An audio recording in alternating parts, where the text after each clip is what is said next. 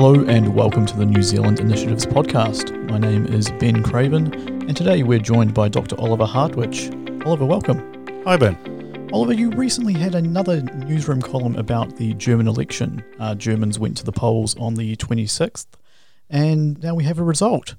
Can you tell us a bit more about what we know, what we don't know, and what sort of political configurations are open? Yes, we have a result. The main result is that the CDU, so the party of Angela Merkel, lost almost 9% under its lead candidate Armin Laschet. They're now down to just over 24%. So, just for explanation, the CDU, CSU, it's the German equivalent of national, so they are on 24%. The SPD, Social Democrats, the German equivalent of Labour, they have gone up to almost 26%. So they have um, increased their vote by about five. Um, so they are in the lead now, but still miles away from previous levels of, you know, 35, 40, 45%. And then we've got two smaller parties. One, the Greens, they are on just under 15%. That sounds a lot. That's a lot more than they got in the last election in 2017. And still, it is miles away from where they thought they might be just a few months ago, but they had a disastrous election campaign. And the fourth party, the FDP, that's the Liberal Party, the New Zealand equivalent would be ACT. They are on just under 12%, which is also a very decent result for them. Traditionally, the FDP scored in the lower single digits. Now, for the second time running, and actually it's the first time in its history that it has this kind of result, it is in the double digits. So that's the broad outcome. There is, of course, also the AFD, which is the populist right wing party. They are also on about 11%. And then there is the post communist party. So basically, what's left of the communist rulers of East Germany, they are on 4.9, which normally would mean that they would miss out on seats in parliament, except they won three constituency seats. And under German electoral law, that is enough to bring in all the other MPs as well. It's a bit like what happens in New Zealand with Epsom, or used to happen with Epsom. You win one constituency, you basically bring in your whole list based on your uh, proportional result. In Germany, that happens too, except you need three constituencies. And guess what? The left party has exactly three constituencies. So they're in parliament too. So what we have now is a parliament of many parties, and it's complicated forming a coalition government. There's only one possible option which would enable two parties to govern on their own that would be a continuation of the so-called Grand Coalition. So that's Social Democrats and Christian Democrats. Except there's not much grand about this kind of coalition. If combined, they only have about 50% of the votes. And nobody really wants it anyway, because they have governed now for the past eight years. Actually, of Merkel's 16 years in the Chancellery, 12 of them she governed with the Social Democrats. So it's fair to say that both parties are really over that kind of coalition. Germany then needs a party, uh, well, a, co- a coalition of three parties. And there, the question is really just where the Greens and the FDP, the Liberals, end up. Will they go together with the winner of the election? That would be the Social Democrats under Olaf Scholz. Or would they go together with the Christian Democrats under Armin Laschet? That's the only question really now that Germany is discussing after the election. Right, this is the first election after Angela Merkel. The CDU has slumped in the polls. In your recent Australian Financial Review column, uh, it's safe to say you're no fan of Angela Merkel. What do you I think, think that's fair to say. what do you think the main problems are with the CDU at the moment? Well, it's difficult to know where to start. Um, I think the CDU is a party really in ruins. And that's not because Angela Merkel has left now, that's because she led it before. So Merkel has not left much of her own party. She has shifted the party so far to the left. In all these coalitions with the Social Democrats, she tried to outdo the Social Democrats and become even more social democratic than the SPD. She has also flipped flop on basically all her positions. There's not a single position, I think, that Merkel wouldn't have held, and also the opposite. So she was for the military draft and then was against it. She was for nuclear power and then against it. She was against uh, same sex marriages and then for them. She was um, against bailing out Greece and then did it anyway. She was against joint debt for the European Union and now she is in favor of it. So basically, Merkel has flip flopped so many times based on opinion polls. I argued in my AFR piece that Angela Merkel governed Germany for 16 years, but she never really led it because there was no leadership. She was just following opinion polls The Spiegel magazine in Germany, the big news magazine, once called it government by numbers. And there's never been a federal government in Germany that commissioned that many opinion polls as Angela Merkel.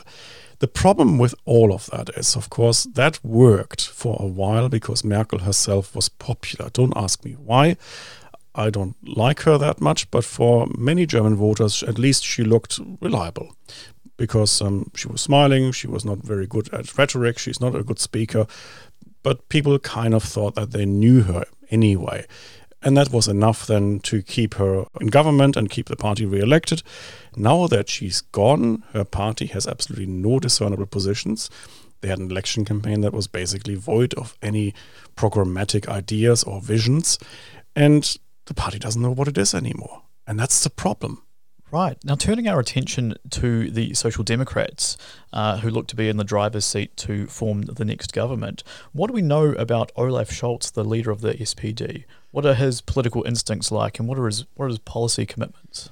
Well, with Olaf Scholz, we know everything and nothing. Olaf Scholz is someone who's been around for decades. He first turned up in the 1970s as a young social democrat and at that time, he appeared to be on the left wing of his party. But then again, that's where most social democrats start, and then they kind of migrate through the party until they finish up on the right wing. That's a typical kind of SPD career.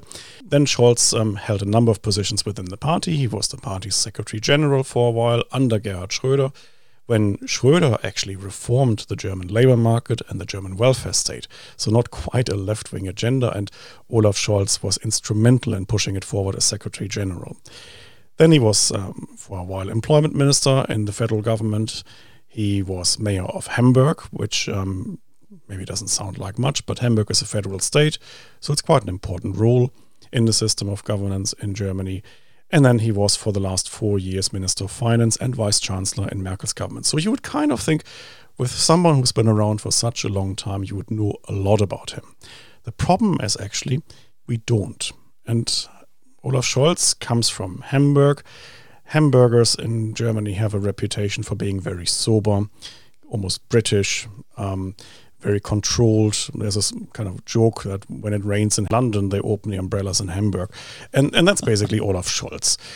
So he is extremely controlled. If you watched him in the election campaign, he didn't really show any emotions. He was extremely guarded in his answers to any kind of questions. He had his preferred phrases, and actually, Scholz is famous for being very prone to using phrases. There was a nickname invented for him about 20 years ago, Scholzomat. So it's basically you push a button and you get exactly the phrase that Scholz had prepared for that. And, you know, that is what we know about Olaf Scholz. So, on the one hand, someone who's been around for a long time, who came from the left, who then implemented more right wing economic reforms, but then also someone who never really gives that much away and keeps a very controlled image of himself. So, that's Olaf Scholz. He is portrayed as a reliable kind of politician, someone who might be just as reliable as people thought Angela Merkel was. And actually, Scholz did his best to present himself as a kind of a male version of Angela Merkel. Um, he even imitated her gestures quite on purpose, and it was noticed in the election campaign. So that's Scholz. And the problem is, even though he's totally controlled, he presents himself as another kind of Angela Merkel his party is not quite like that. His party is actually quite left wing. It has moved to the left in the last few years. They have two very left wing party chair people because Scholz is not the party chair. He actually lost out on an election to the party leadership two years ago in a membership referendum of the Social Democrats and almost left politics at that time. And it will be interesting to see how that goes together the very controlled, pragmatic Scholz and his very left wing party. On top of all of that, should not forget that Scholz is probably of the three candidates who ran for the chancellorship in Germany, the one with actual political scandals. He is in, in well in some way implicated in the so-called Cum-Ex scandal, that is a scandal where some banks in Germany and in Europe actually defrauded taxpayers and got tax refunds for taxes they never paid. And to this day, it's unclear how much Scholz actually knew about this when he was mayor of Hamburg because a small Hamburg private bank got extremely involved in these dodgy deals. Um, then there was recently a search of his ministries. The Minister of Finance and the Public Prosecution Service actually searched the ministry, and nobody really knows how much Scholz has uh, to do with that.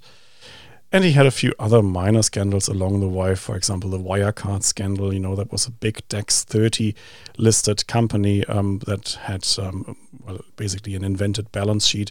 So they kind of made up a few billion euros. But Scholz, as Minister of Finance, and his officials didn't see anything wrong in this. So there are a few scandals that could still come to haunt him, depending on what we find out about how much he knew. Right, it sounds like he comes with a fair bit of baggage then. Yeah, but the, the, the good thing for Olaf Scholz is that people generally don't understand such technicalities of tax deals and um, you know, financial supervision and Wirecard. I mean, this is the kind of stuff that people reading the Financial Times would get. But ordinary voters see Scholz and think he is a very reliable, decent kind of candidate, and who knows what he knew anyway. Well, that raises a good point. So he's a regarded as a decent, reliable candidate but the SPD only managed to attract around a quarter of the vote. Similar deal with the CDU. Is there a certain level of instability in the German system at the moment um, due to those main two parties only attracting around a quarter of the vote each? Yes, and there are some commentators in Germany saying that. They say, well, actually, we've never had a chancellor who starts with that low legitimacy. So if a chancellor only comes from a party with about 24, 26%, that is different from a chancellor achieving maybe 40, 45 and getting a small coalition partner to support him, as we had it in the past. So um, it could be quite difficult actually keeping this government together. But then again, the times have changed. Maybe this is the new normal for German politics. And maybe the time of the so called Volkspartei, the People's Party, so, you know, big organizations bringing together um, a variety of different views, but scoring, you know, 35 to 45%. Maybe that time is over. Right. Fascinating times. Oliver Hartwich, thanks so much for joining us. Thank you.